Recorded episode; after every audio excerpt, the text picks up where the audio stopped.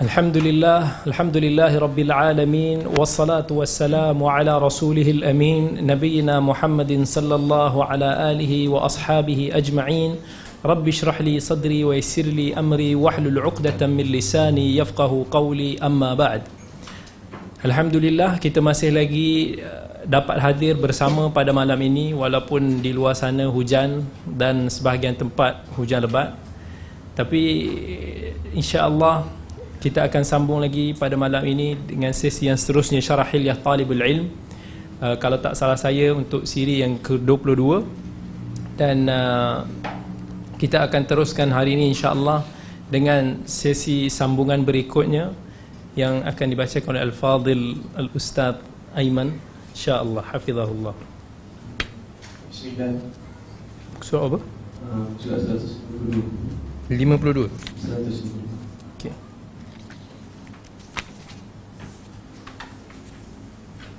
Bepergian bagi pencari ilmu.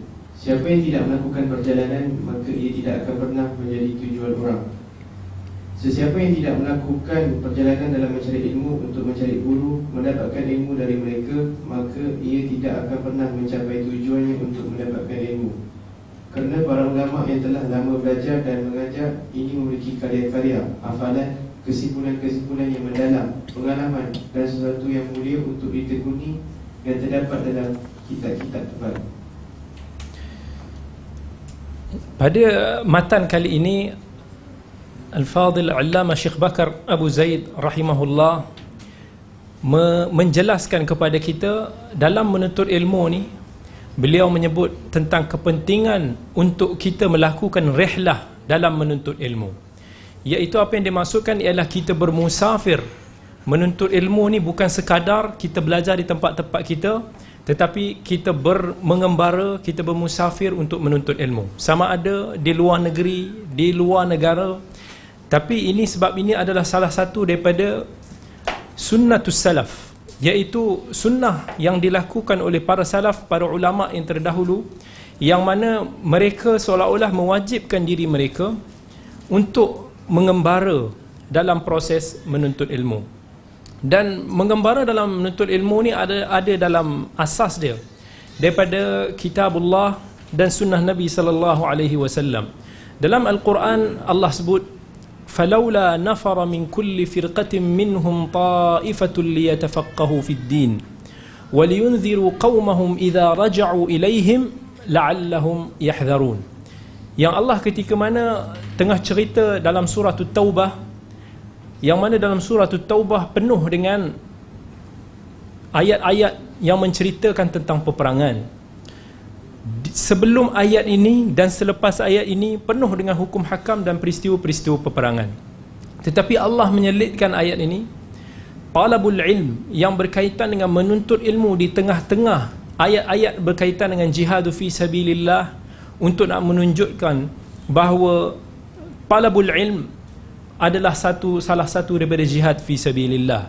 Lalu Allah sebut dalam ayat ini alangkah bagusnya kalau tak semua orang pergi berjihad tetapi ada sekelompok daripada orang-orang yang beriman ni yang mana dia orang ni fokus dia orang tafaqahu fid din.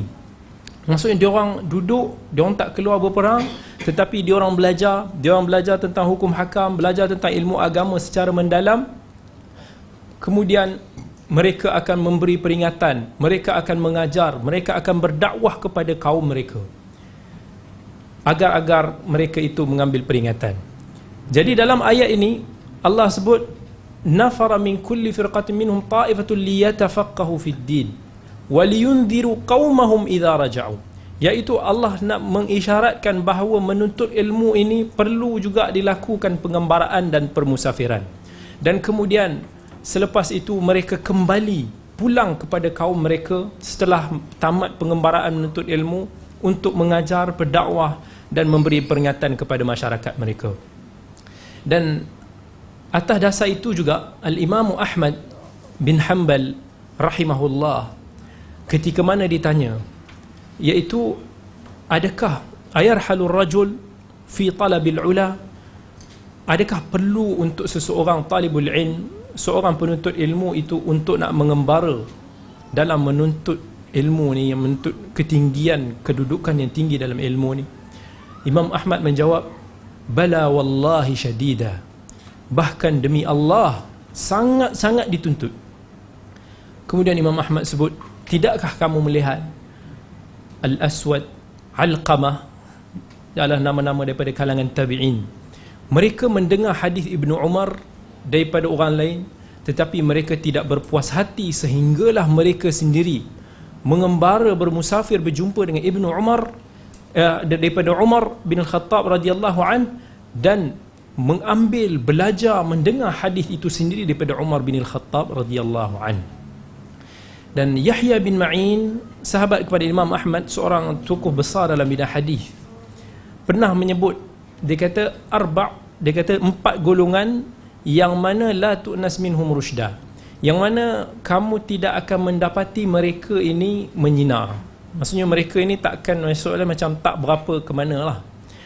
Antara salah satu yang disebutkan iaitu sebelum ni disebut Ibnul Muhaddith iaitu anak kepada muhaddith. Anak kepada ulama ni kebiasaannya jarang nak menyinar. Disebabkan bapa dia lebih menyinar. Jadi bila ayah dia lebih terkenal maka anak dia susahlah nak nak beat ayah dia. Kalau kita tengok umpamanya Imam Ahmad bin Hanbal anak dia ahli-ahli hadis besar jugalah kalau kita tengok Salih bin Ahmad Abdullah bin Ahmad. Tetapi mereka itu tetap tidak seperti Imam Ahmad bin Hanbal. Dan kalau kita tengok juga misalnya Al-Imam Abu Hatim Ar-Razi seorang ulama besar dalam bidang hadis anak di Ibnu Abi Hatim famous dalam bidang hadis yang mengarang kitabul jarh wa ta'dil kitabul ilal.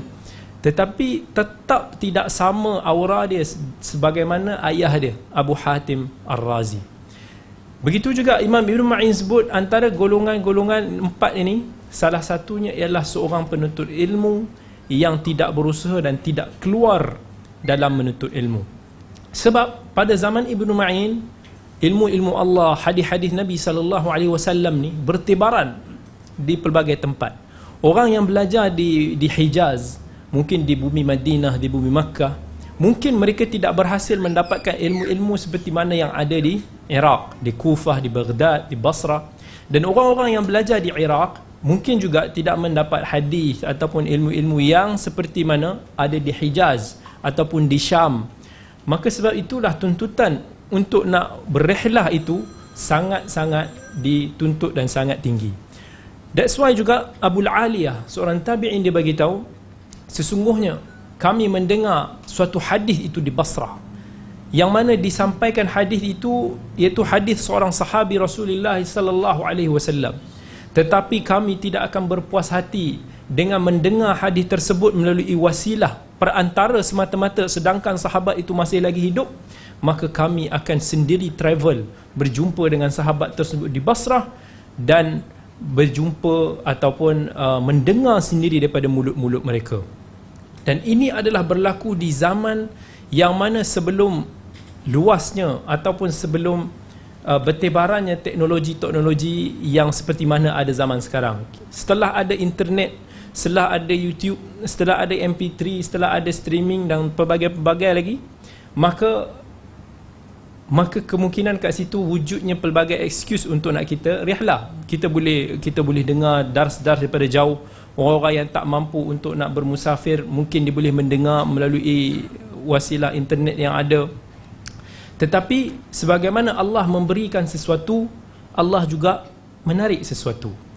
Ulama dulu Allah mungkin tidak memberikan mereka lagi teknologi sedemikian. Mereka menuntut ilmu dengan pelbagai kesusahan tetapi Allah memberkati usaha mereka Allah memberikan mereka ilmu yang besar ilmu yang luas. Akibat daripada itu hari ini apa-apa yang kita tengok hadis-hadis ataupun ilmu-ilmu yang kita mampu hari ini perolehi kita baca melalui satu klik di komputer ataupun dengan beberapa type sahaja di komputer di Google umpamanya yang mana kemungkinan satu hadis yang kita jumpa tu hadis tersebut ulama dulu telah menghabiskan berbulan-bulan lamanya travel rehlah ke sana kemari semata-mata kerana satu hadis itu. Tetapi akhirnya Allah mengurniakan mereka hadis tersebut faedah. Mereka boleh menghafal mengingati hadis tersebut. Mereka boleh mengingati turuk-turuk. Jalan-jalan hadis tersebut haddatsana fulan haddatsana fulan an fulan an fulan. Daripada kalau ada berpuluh jalan mereka mampu ingat mereka mampu beristifadah mengambil faedah daripada hadis tu. Mereka mampu memahami satu hadis tersebut. Walaupun hari ini kita mampu memperolehi hadis tersebut dalam tempoh berapa saat sahaja tetapi tetap juga hari ini kita tak mampu nak ingat hadis tu. Tak mampu untuk nak kita tahu jalan selok belok hadis tu. Dan kita lebih malang lagi kita tak mampu untuk nak memahami dan mengamalkan hadis tersebut. Maka itulah kekurangan kita pada hari ini sebab itulah Imam Syafi'i sebut biqadril kaddi tuktasabul ma'ali. Dengan kadar kesusahan yang kita tempuhi, begitulah juga kita akan memperolehi kemuliaan dan kedudukan yang tinggi. Kerana itu dengan sesuatu yang kita perolehi dengan cara yang susah, maka ia adalah lebih sabat. Dia akan lebih tetap lebih lebih lebih uh, mendalam kepada kita. Sama seperti orang yang memperoleh harta dengan dengan perjuangan dia, dengan kesusahan dia membangunkan perniagaan dia maka dia menghargai harta-harta yang dia ada. Tetapi bila sampai kepada anak dan cucu dia yang mana memperoleh harta dengan kesedangan maka mereka itu tidak menghargai dan akhirnya kadang-kadang mereka boleh membengkrapkan segala yang telah penat lelah yang kita telah kumpul selama ini. Maka kalau kita tengok para ulama dulu ketika mana mereka rehlah mereka bermusafir mengembara dalam bentuk ilmu ini sangat-sangat ajaib. Kalaulah kita hari ini hanya sanggup bermusafir ataupun mengembara semata-mata nak tengok Eiffel Tower. Tetapi dengan satu tower yang kita nak tengok tu kita sanggup uh, menghabiskan beribu-ribu, kita sanggup untuk nak mengembara beribu kilometer. Tetapi sebaliknya kadang-kadang kita dengan satu ilmu ataupun beribu ilmu yang boleh kita dapat daripada pengembaraan tersebut, kita tak lakukan. Kerana kita tidak melihat kepentingan ilmu itu dalam kehidupan. Sedangkan para sahabat radhiyallahu anhum para tabi'un dan para-para atba'uhum yang mana mereka semua para salafus salih mereka terdahulu melihat walaupun dengan satu hadis itu sangat bernilai dan sangat dihargai sangat berharga sampaikan kerana satu hadis mereka sanggup mengembara beribu-ribu kilometer jauhnya. Kalau kita tengok misalnya misalnya Abu Ayyub Al-Ansari. Abu Ayyub Al-Ansari seorang sahabat Nabi sallallahu alaihi wasallam yang mana Nabi Nabi adalah orang menjadi tetamu dia. Dia adalah orang pertama yang Nabi tidur stay dekat rumah dia setelah Nabi stay sampai di Madinah. Nabi pilih untuk nak bertamu di bumi, di di rumah Abu Ayyub Al-Ansari. Setelah dan dia ketika mana dia bersama dengan Nabi sallallahu alaihi wasallam dia mendengar satu hadis daripada Nabi bersama dengan sahabat-sahabat yang lain yang mana Nabi bagi tahu hadis tersebut man satara mu'minan fid dunya satarahu Allahu yaumal qiyamah. Yang Nabi bagi tahu sesiapa yang menutupi aib saudaranya di dunia ini maka Allah akan menutupi aib ni di akhirat. Satu hadis yang tak panjang.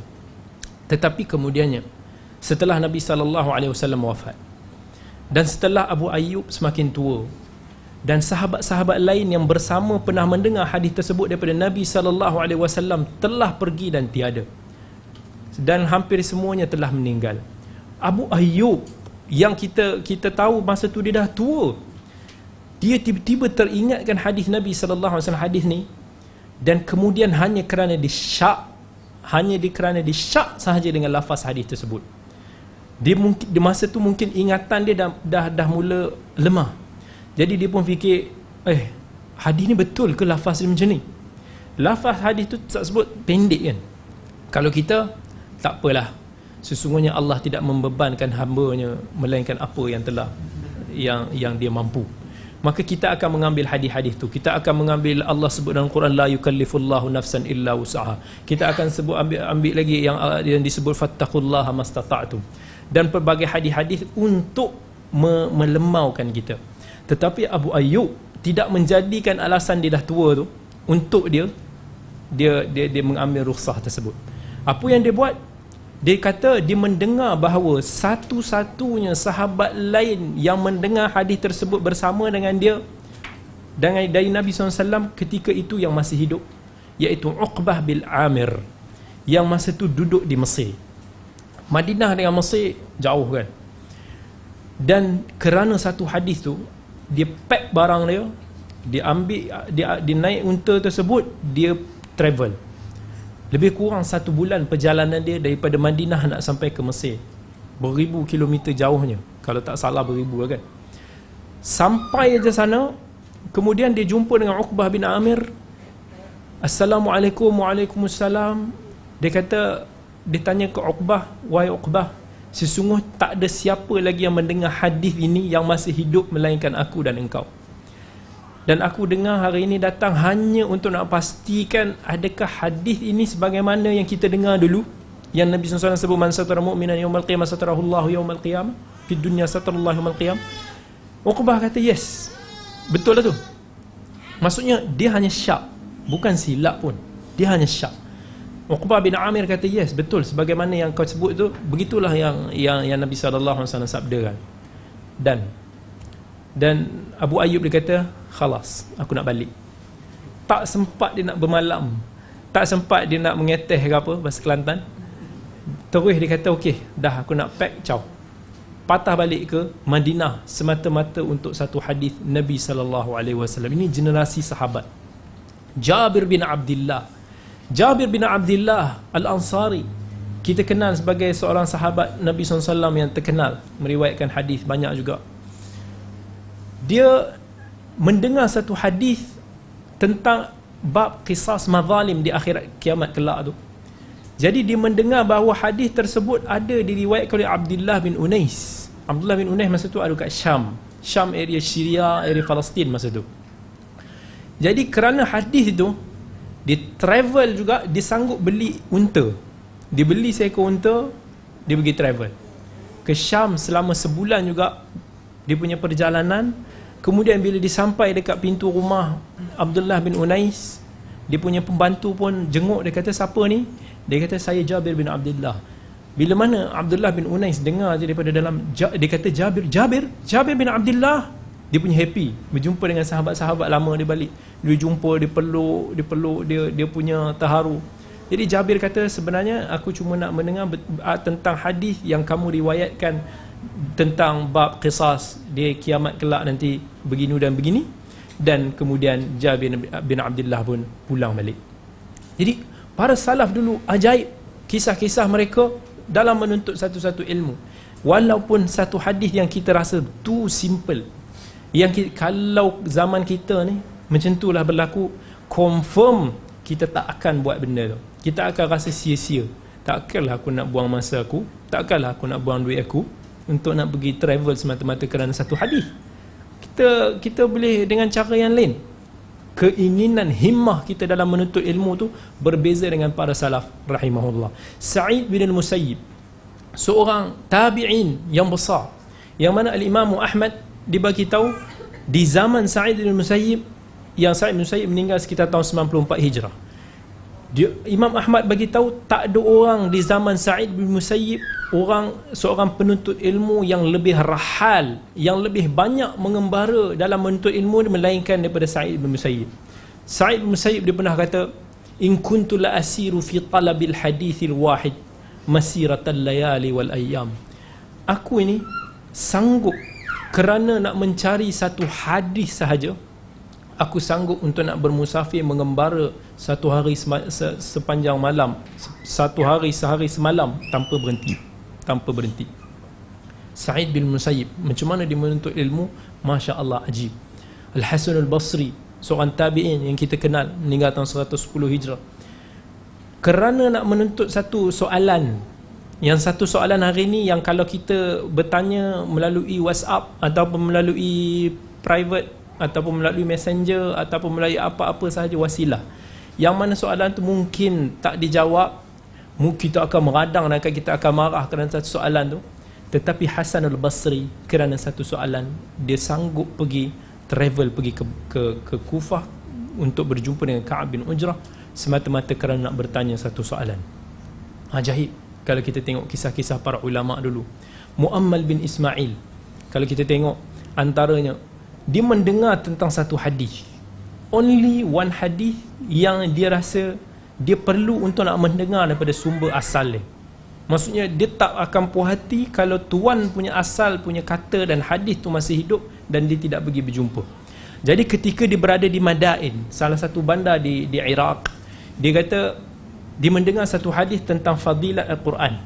Fadilat membaca surah sekian dan sekian. Jadi bila mana dia dengar daripada seorang perawi itu dia kata daripada mana kamu dengar? Perawi itu kata aku dengar daripada seorang syekh di Wasit dan dia masih lagi hidup. Pergilah kat dia. Jadi Muammal bin Ismail travel pergi ke Wasit untuk nak ambil hadis tu. Dicari kita bayangkan zaman dulu ni bukan zaman sekarang kita boleh google email waze ke apa benda boleh mudah nak cari. Mungkin tak tahu kat mana orang tu duduk. Bayangkan proses nak mencari. Sampai jumpa lelaki perawi tersebut dia kata aku mendengar kamu ada menyampaikan hadis sekian sekian sekian sekian sekian. Daripada daripada mana kamu dengar? Orang tu kata aku mendengar daripada seorang lelaki yang berada di Basrah. Dan dia masih hidup lagi. Muammal pergi ke Basrah. Sampai dia mencari cari-cari perawi tersebut jumpa. Dan dia kata aku mendengar kamu ambil hadis kamu ada riwayatkan hadis sekian dan sekian. Daripada mana kamu dengar? Dia kata aku mendengar daripada seorang syekh di Abadan Abadan ni salah satu bandar di Iran. Jadi dia pun pergi travel sampai ke Abadan kemudian mencari mencari mencari syekh. Akhirnya berjumpa syekh tersebut merupakan syekh sufi yang berada dalam kelompok dia Lalu dia pun bertanya kepada syekh tu daripada mana kamu meriwayatkan syekh ni daripada hadis ni. Syekh tu pun pegang tangan dia, bawa dia senyap-senyap, dia tak naklah bagi murid dia dengar. Jadi dia bagi tahu sebenarnya aku melihat manusia sekarang ni duk sibuk dengan fiqh, belajar duk fiqh ya. Dengan belajar sirah. Jadi aku rasa aku perlu untuk nak mendekatkan mereka kembali kepada Al-Quran, jadi aku mereka-reka je hadis ni. Aku cipta je hadis ni. Muammal bila dengar macam tu dia kata oh man. Kira travel yang dia dah dah jauh dia dah habiskan berapa lama tempoh dia semata-mata kerana satu hadis yang tak ada asalnya. Hadis palsu. Tetapi itulah para ulama. Segala titik peluh yang dia orang perolehi itu Allah berkati. Kerana itu berbeza ilmu mereka dengan ilmu kita pada hari ini. Dan antara kisah musafir yang paling yang paling ajaib sekali yang paling saya so, uh, memang takjub baca ialah kisah pengembaraan yang dilakukan oleh Abu Hatim Ar-Razi yang meninggal tahun 277 Hijrah. Seorang ulama besar dalam bidang hadis yang sezaman dengan Imam Al-Bukhari sezaman dengan Abu Zur'a Ar-Razi. Yang mana Abu Hatim ni diceritakan oleh anak dia sendiri Abdul Rahman bin Abi Hatim dalam kitab Al-Jarh wa Ta'dil. Bayangkan anak sendiri cerita tentang kisah pengembaraan kita menuntut ilmu. Itu salah satu kemuliaan besar. Anak dia bagi tahu ayah dia pernah bagi tahu kisah menuntut ilmu. Macam mana ayah-ayah kita kadang-kadang pernah bagi tahu bapa dulu belajar susah. Bapa dulu belajar uh, kena kena cari kerja kena kena naik basikal kena kerja anjing kena sana sini. Macam-macam proses nak kata zaman dulu nak sekolah.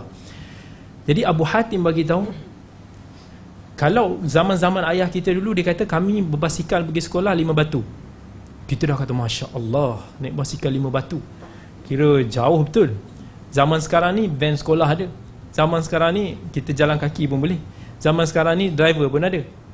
Tetapi Abu Hatim bagi tahu aku masa proses menuntut ilmu awal dulu masa aku muda dulu masa tu proses pertama aku belajar ni dalam tujuh tahun. Tujuh tahun aku menuntut ilmu yang mana aku mengira jarak aku berjalan kaki. Dalam tujuh tahun tu aku mengembara berjalan kaki. Bukan naik unta bukan naik kuda bukan naik motor tak ada. Jalan kaki. Dia kata aku berjalan kaki sejauh alfa farsakh. Kiraan zaman dulu seribu farsakh ni dengan kiraan sekarang ni lebih kurang almost 6000 kilometer. 6000 kilometer berjalan kaki yang digunakan untuk nak menuntut ilmu. Jadi Abu Hatim bagi tahu aku daripada Bahrain. Dia kata sebelum tu dia kata aku berulang alik daripada Mekah ke Madinah dengan jumlah yang tak terkira banyaknya. Aku berulang alik daripada Kufah ke Baghdad tak terkira banyaknya. Banyak kali. Dan aku rihlah daripada Bahrain. Bahrain ni kalau ikut uh, zaman dulu punya ni bukan Bahrain yang kita kenali zaman sekarang ni yang kecil ni Bahrain zaman dulu uh, masuk ke kawasan Basra sedikit kawasan yang Iraq dekat belah-belah sana sampai ke kawasan Oman Jadi dia kata aku travel daripada Bahrain, bayangkan dia cross pergi ke Mesir. Jauh tu. Aku pergi ke Mesir. Kemudian daripada ke Mesir, kalau siapa yang tahu tentang map ni, dia akan tahulah jauhnya. Berjalan kaki dia pergi ke Mesir. Kemudian daripada ke Mesir dia kata aku pergi ke Palestin. Dia pergi sampai ke dia pergi ke Ramlah. Salah satu wilayah di Palestin. Daripada Mesir pergi ke Palestin. Daripada Ramlah dia jalan jalan kaki belajar sampai ke Baitul Maqdis. Belajar belajar belajar. Kemudian daripada Baitul Maqdis dia berjalan kaki berjalan kaki berjalan kaki sampai ke Asqalan. Satu dekat dekat Palestin juga. Dah habis kat situ daripada Asqalan dia pergi travel turun ke Tabariyah di Palestin juga. Ni semua dalam tempoh tujuh tahun tu. Kemudian daripada daripada Tabariyah dia cross pergi ke Syria. Dia pergi ke Dimashq. Belajar dekat Dimashq. Habis belajar kat Dimashq, dia jalan kaki. Dia pergi ke Hims. Masih lagi di Syria. Daripada Hims, dia dah habis kat situ, dia pergi berjalan masuk ke Turki. Jalan kaki. Bukannya naik Turki Air. Dia sampai ke wilayah Antakya. Belajar kat situ. Habis. Jalan kaki pergi ke Tarsus. Nanti balik boleh cek sendiri map tengok berapa jauh jarak wilayah-wilayah ni. Daripada Tarsus dia masuk balik ke Syria. dia pergi balik. Patah balik ke Hims belajar lagi kat Hems kemudian dia cross balik dipatah balik ke Bisan di Palestin jalan kaki lagi daripada Bisan dipatah balik ke Riqqah daripada ke Raqqah di, di Syria balik. Jalan kaki lagi. Daripada Riqqah dia masuk ke Iraq. Dia dah start masuk ke Iraq. Dia masuk ke Baghdad. Jalan kaki. Daripada Baghdad dia dah habis belajar tu dia pergi jalan kaki. Dia pergi ke Wasit. Kemudian dia pergi ke Nail di Iraq. Dan kemudian dia sampai di jalan kaki lagi sampai ke Kufah. Kemudian dia kata aku dah malas nak kira. Dah banyak sangat dah. Dah jauh sangat dah. Lepas daripada dia kata aku dah tinggal. Aku dah tak dah tak hitung dah berapa jauh perjalanan aku. Dan semua ni Abu Hatim Ar-Razi habiskan proses tujuh tahun dia menuntut ilmu ni dalam keadaan berjalan kaki. Daripada mana kita nak menandingi ulama-ulama ni kalau kita hari ni hujan ke apa kita akan kita akan surrender kalau apa-apa je kita akan kata ah, malah ngantuk hari ni ataupun apa sahaja yang kita rasa benda tu actually is cabaran sikit kecil dah lah nantilah next time. Tapi Abu Hatim Masya Allah sebab itulah Allah Barakallah Allah memberkati ilmu yang ada pada Abu Hatim. Dan itulah bezanya antara generasi salaf terdahulu dengan generasi kita pada hari ini. Abu Hatim bagi tahu antara kisah-kisah ketika mana dia mengembara, kisah yang unimaginable. Dia gunakan ini untuk menuntut ilmu. Bukan digunakan untuk nak berseronok ataupun apa-apa je. Dia kata satu hari tu ketika mana aku naik sampan tiga bulan aku berlayar atas atas macam perahu lah tiga bulan dia bersama dua sahabat dia lain seorang Abu Zuhair seorang lagi lelaki daripada Khurasan dia Iran dia kata kami bertiga mengembara bersama menuntut ilmu. Jadi tiga orang ni naik bayangkan dekat laut. Bawa bekal. Lepas tiga bulan habis bekalan. Sudah. Mau tak mau kita kena ber, ber, turun je ke mana-mana untuk nak mencari bekalan ataupun makanan. Jadi dia orang dapat daratan, dia orang terus berhenti. Dia orang tinggalkan kapal tu, dia orang berjalan kaki. Jalan punya jalan beberapa hari berjalan. Tak nampak-nampak lagi perkampungan. Tak tahu sebab kat mana turun kan. Jalan je lah. Bila jalan tu dia kata dah berapa hari bekalan makanan habis di tengah padang pasir. Jadi tanpa makanan after few days dia berjalan hari pertama boleh tahan lagi. Tak makan, tak apa minum pun dah habis hari kedua dah mula dah mula goyang lah. Kita bulan puasa yang makan pagi dan petang malam pun dah rasa lembik kan ini seharian tak makan. Hari kedua pergi seharian tak makan. Sampai hari ketiga berjalan masih lagi cuba cuba cuba. Seorang daripada kawan Abu Hatim collapse. Pingsan. Dalam keadaan tu semua lembit takkanlah dini pingsan aku nak angkut. Memang tak larat lah tak akan mampu. Dan kita pun dah lembit teruskan perjalanan tinggalkan kawan tu tengah jalan. Bukanlah ditinggalkan. Dia kata kami mengharap ada pertolongan lah kat depan nanti. Teruskan perjalanan yang Abu Hatim bagi tahu lebih kurang jarak dia sekarang ni around around 6 hingga 11 km di kira-kiraan farsakh masa tu.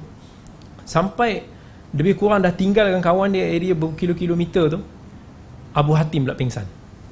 Dia pula dia kata aku aku pingsan. Maka seorang lagi sahabat berteruskan perjalanan Abu Zuhair teruskan perjalanan. Sebab dia dah tak larat nak tarik tak boleh nak angkat pun tak boleh. Makanan minum semua dah dahaga habis dah. Berjalan menyerit terpaksa nak nak hidup.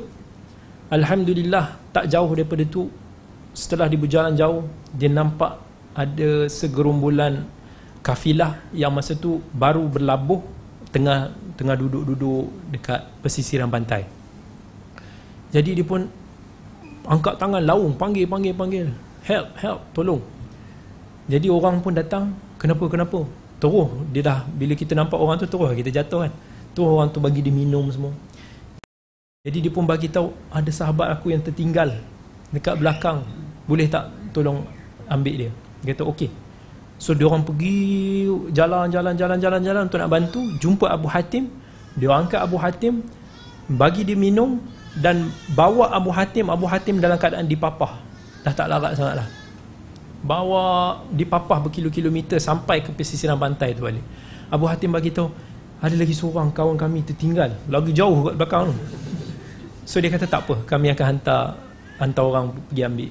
So sementara menunggu dia pun makan semua, kawan lepas tu dia ambil bawa balik kawan dia tiga orang ni kemudian dibawa naik ke kapal tu dijamu makan sedap-sedap uh, di dilayan bagaikan tetamu yang kehormat lah Masya Allah dia itu bayangkan lepas beberapa hari tak makan macam tu dapat dijamu makanan sedap bayang nikmat dia Masya Allah Ya Allah makan tapi itu pun tidak membantutkan lagi niat mereka dalam menuntut ilmu So akhirnya apa yang mereka buat dia kata okey kami nak pergi ke ke satu wilayah lagi untuk sebenarnya nak belajar kat sana.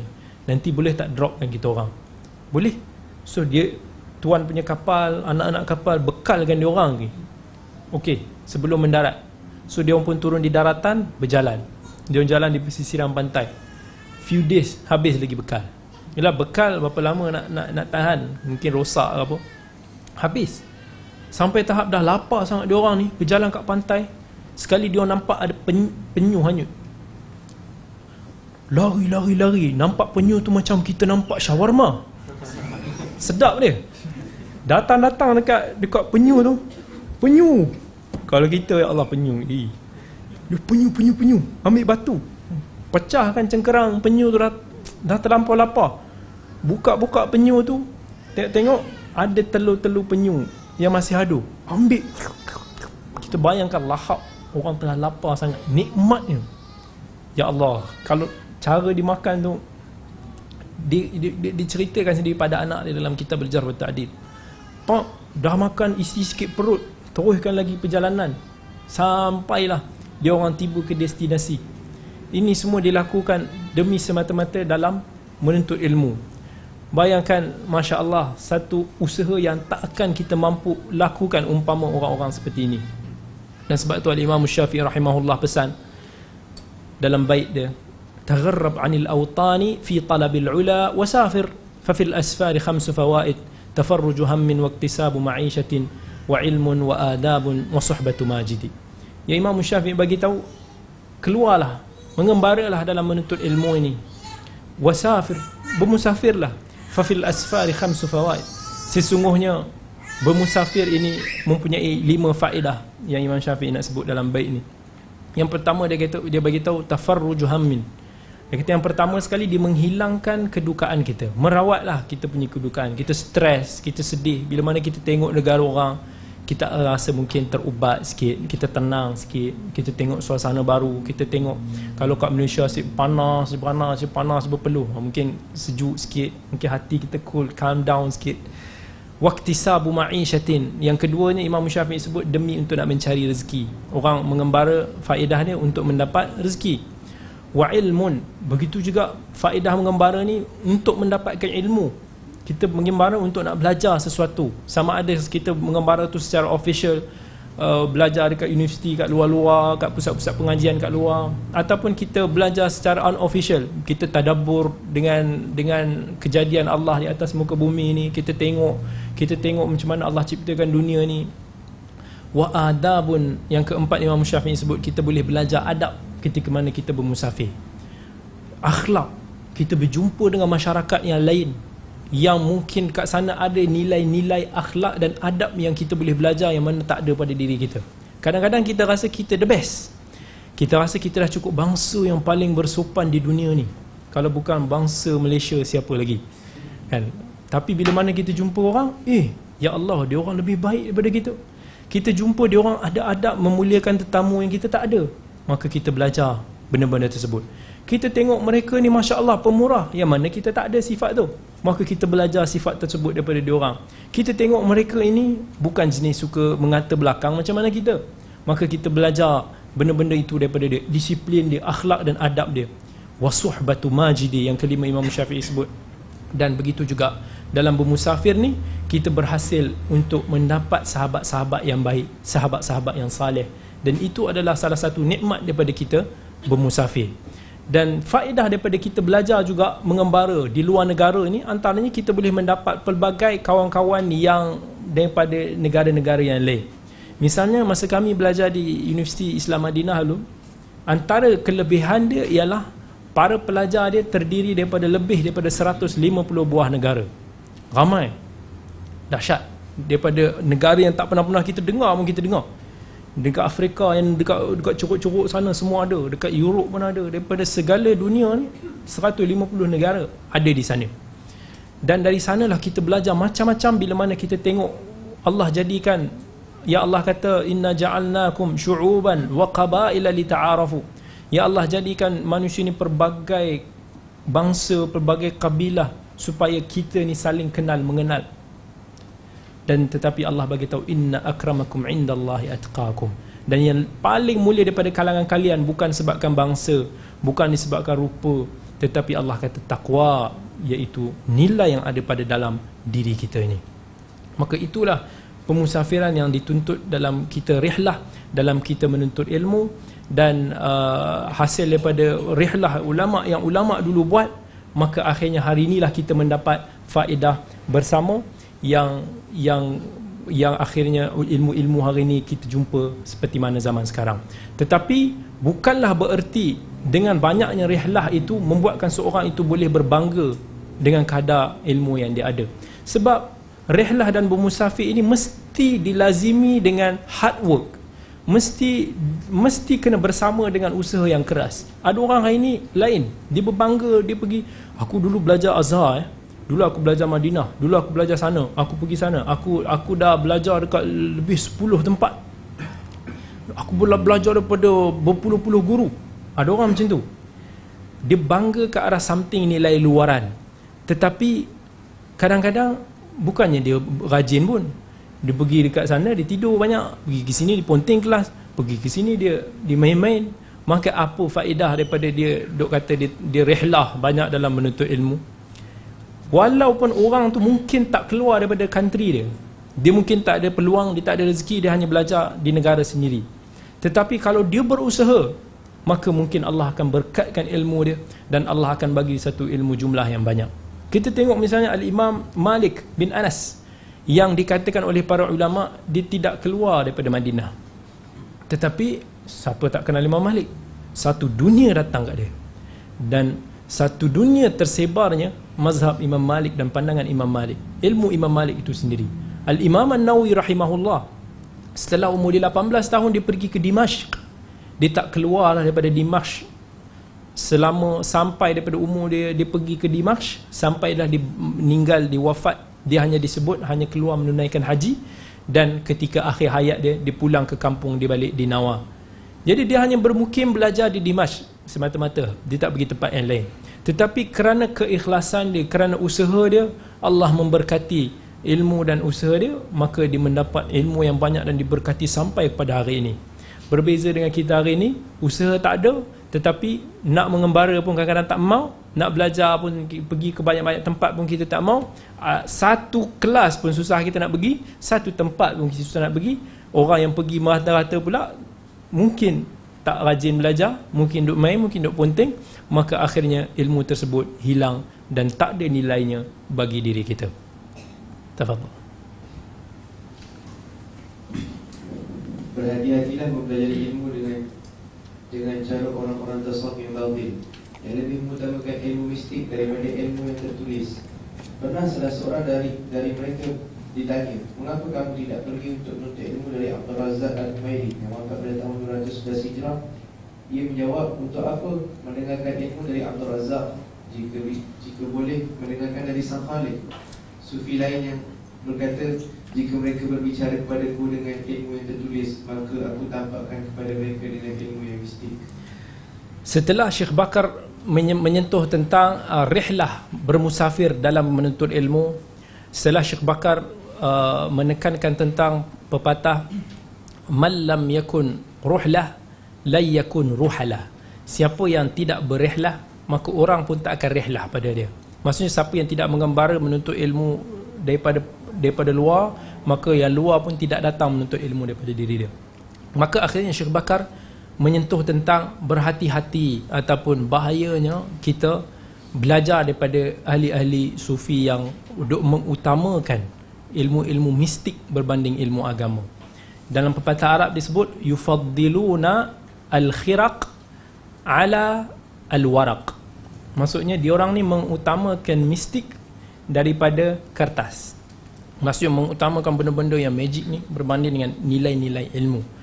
Dan sufi yang dimaksudkan kat, sini ialah sufi-sufi yang kita tengok dah menyeleweng banyak pada hari ini sebab asalnya kepada sufi ini satu perkataan yang baik sufi ini benda yang berkaitan something yang nak membersihkan jiwa kita jadi bukanlah bererti bila mana bila mana seorang tu uh, belajar kadang-kadang dia rasa macam elemen sufi ni something benda yang yang yang agak ada skeptical sikit. Sufi ini pada istilah dulu ialah orang-orang yang menumpukan kepada penyucian jiwa. Tetapi kalau tak melampau, maka itu something perkara yang baik. Bahkan dalam, macam kita tengok Ibnul Qayyim sendiri, banyak kitab-kitab dia menyentuh tentang penyucian jiwa. Itu adalah sebahagian daripada erti tasawuf. Berbanding dengan hari ini, bukan bererti bila mana kita dengar, oh ni tasawuf, ni mesti sesat ataupun tak. Tetapi yang disebut sufi yang boleh menyeleweng ni yang sampai ke bab akidah dia sampai tahap mensyirikkan Allah dan benda tu happen kebanyakan yang pada sufi disebabkan mereka tidak mengutamakan ilmu dari sudut disiplin ilmu itu. Tapi mereka suka benda-benda mistik berjalan atas air terbang. Dan ni pernah diceritakan oleh saya sini oleh seorang-seorang sahabat. Yang mana dia dulu dia kata dia belajar di Hadramaut sendiri dekat Yaman. 5 tahun dia belajar kat sana. Dan di masa tu is uh, dia kata memang dia minat betul.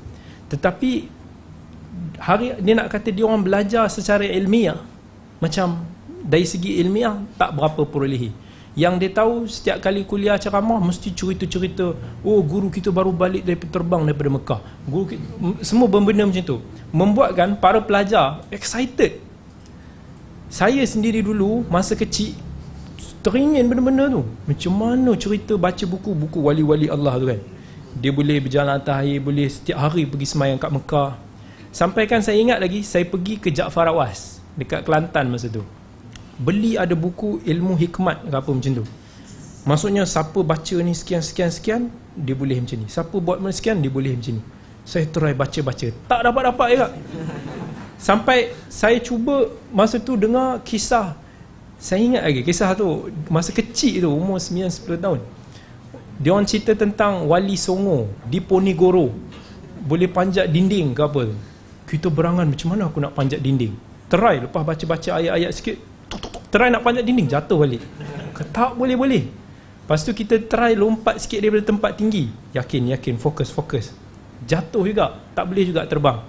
Jadi benda-benda macam ni is very very mystic. Yang ramai orang minat. Kalau tak masakan majalah-majalah macam Mastika. Boleh jadi majalah yang paling laku satu ketika dulu sampaikan sebulan 200 ribu naskah yang diterbitkan. Sebabkan manusia jiwa dia tertarik pada benda misteri yang dia orang wonder benda-benda benda yang yang yang, yang alam-alam gaib ni dia orang suka suka tertanya-tanya macam tu. Jadi kat sini Syekh kata hati-hati.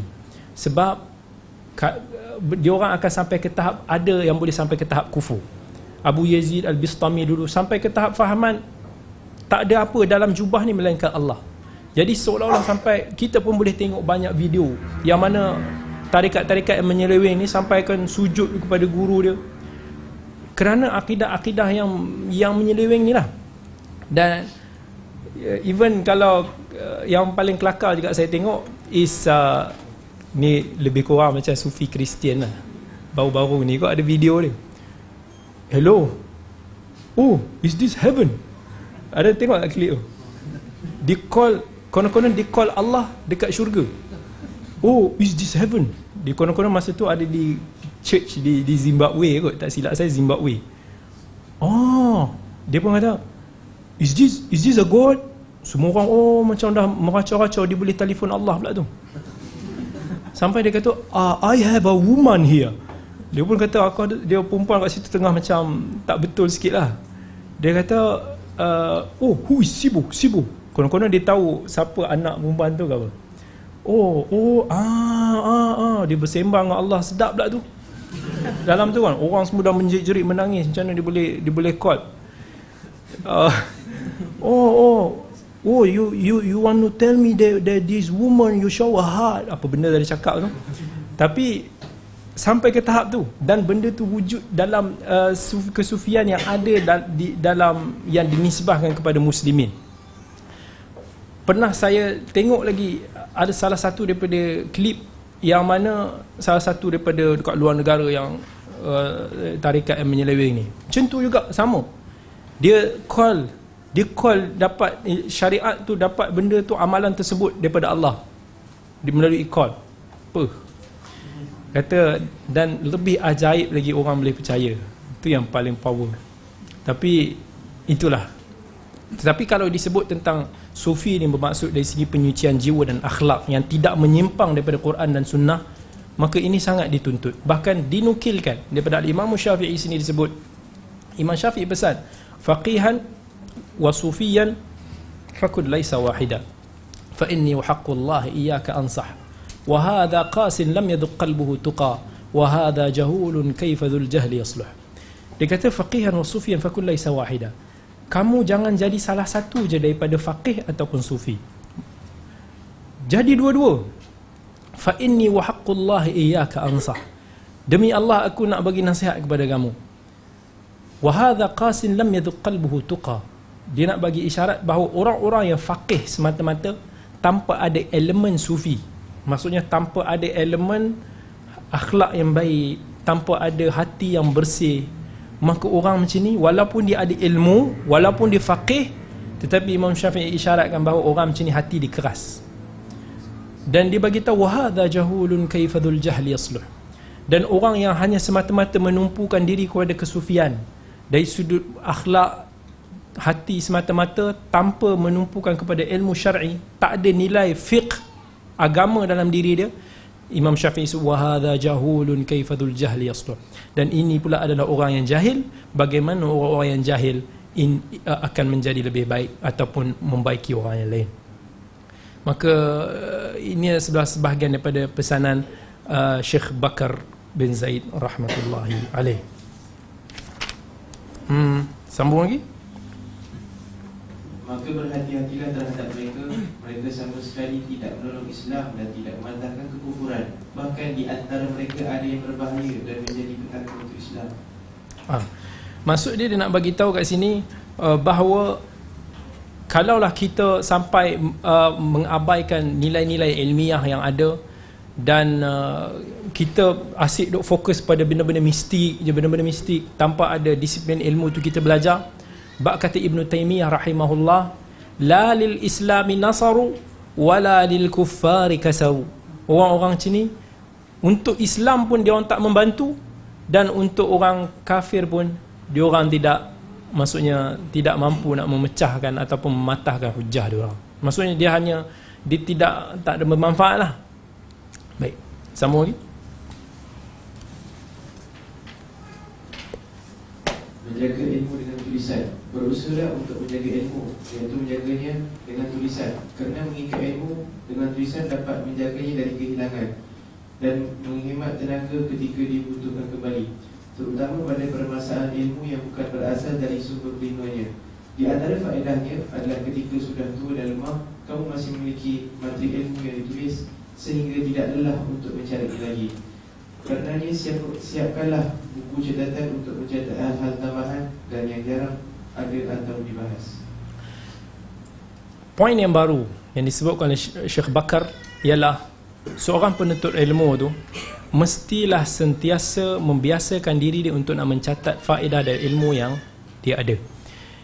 Dan ini juga merupakan pesanan daripada para sahabat, daripada Umar, daripada Anas, daripada Ibnu Abbas yang dia begitu qaidul ilma bil kitabah.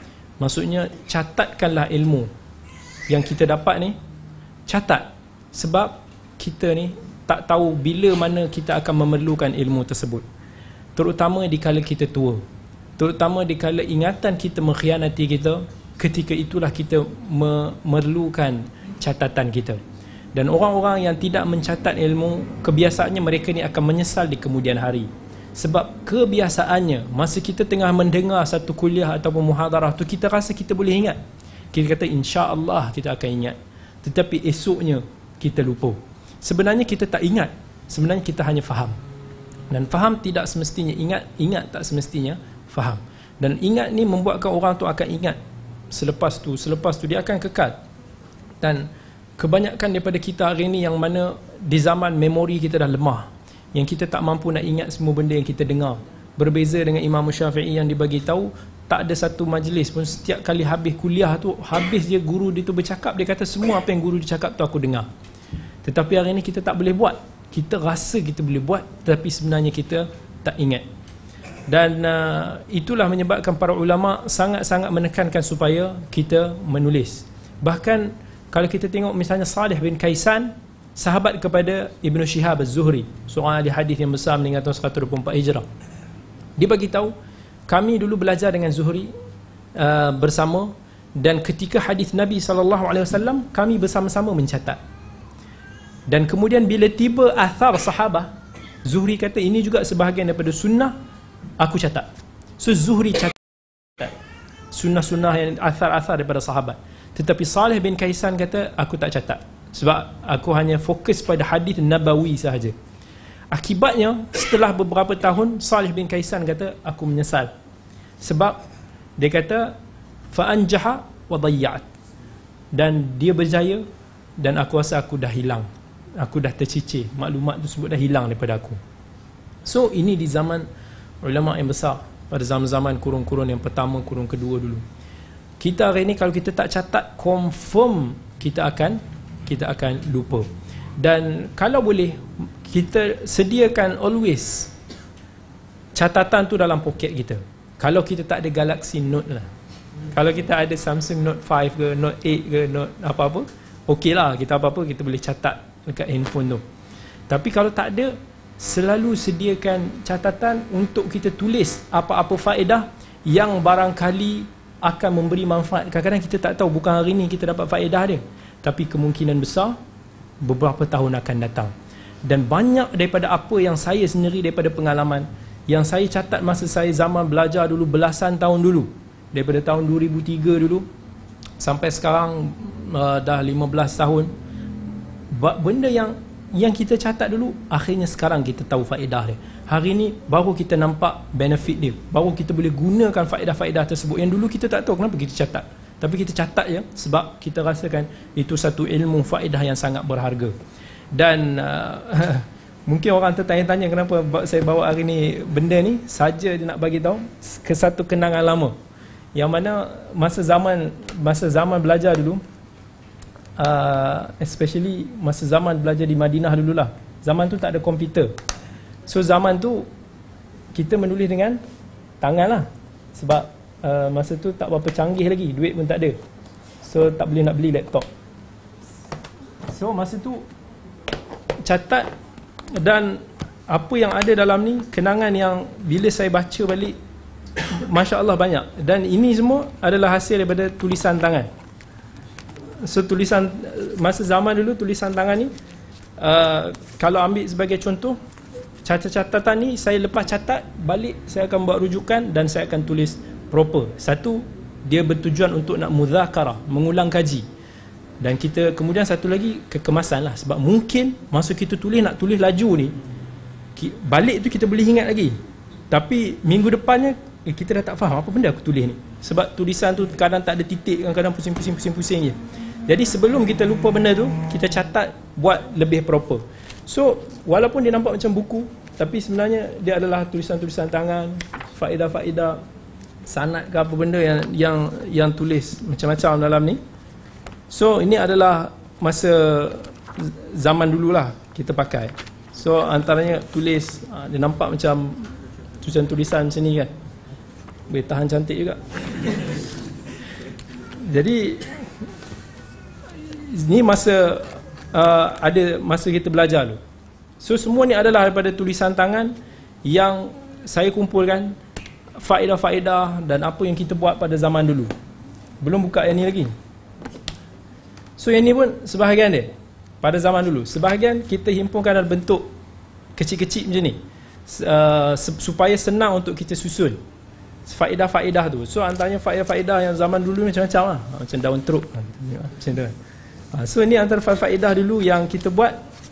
Dan uh, tulisan tangan ni sebab kita seronok lah actually for for ilmu dan hasil-hasil ada lain dalam ni so kenangan tinggal jadi kenangan tetapi jangan kita lupa sentiasa catat even zaman sekarang ni mungkin canggih sikit lah So apa-apa yang apa-apa yang mungkin terjumpa faedah apa ni saya catat dalam phone lah.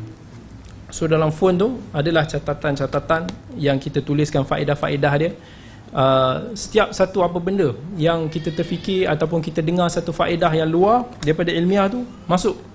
Ada satu uh, ruang ke app yang khas tu kita catat lah dalam tu.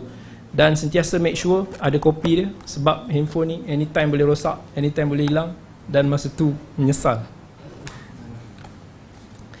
Uh, jadi bila balik tengok balik kenangan-kenangan ni tulisan masa zaman dulu ni buatkan kita rasa macam faedah. Kadang-kadang kita baca balik so kadang-kadang kita tahu oh dulu kita catat benda ni oh sekarang baru kita nampak mungkin dulu kita tulis yang ada benda yang kita tak faham tapi hari ni baru kita nampak oh macam ni maksud dia oh macam ni guna dia oh macam ni so jangan kita ambil mudah jangan kita ringan ambil ringan tentang faedah catatan kerana barangkali Allah akan bukakan singkapkan faedah dia pada kita di kemudian hari.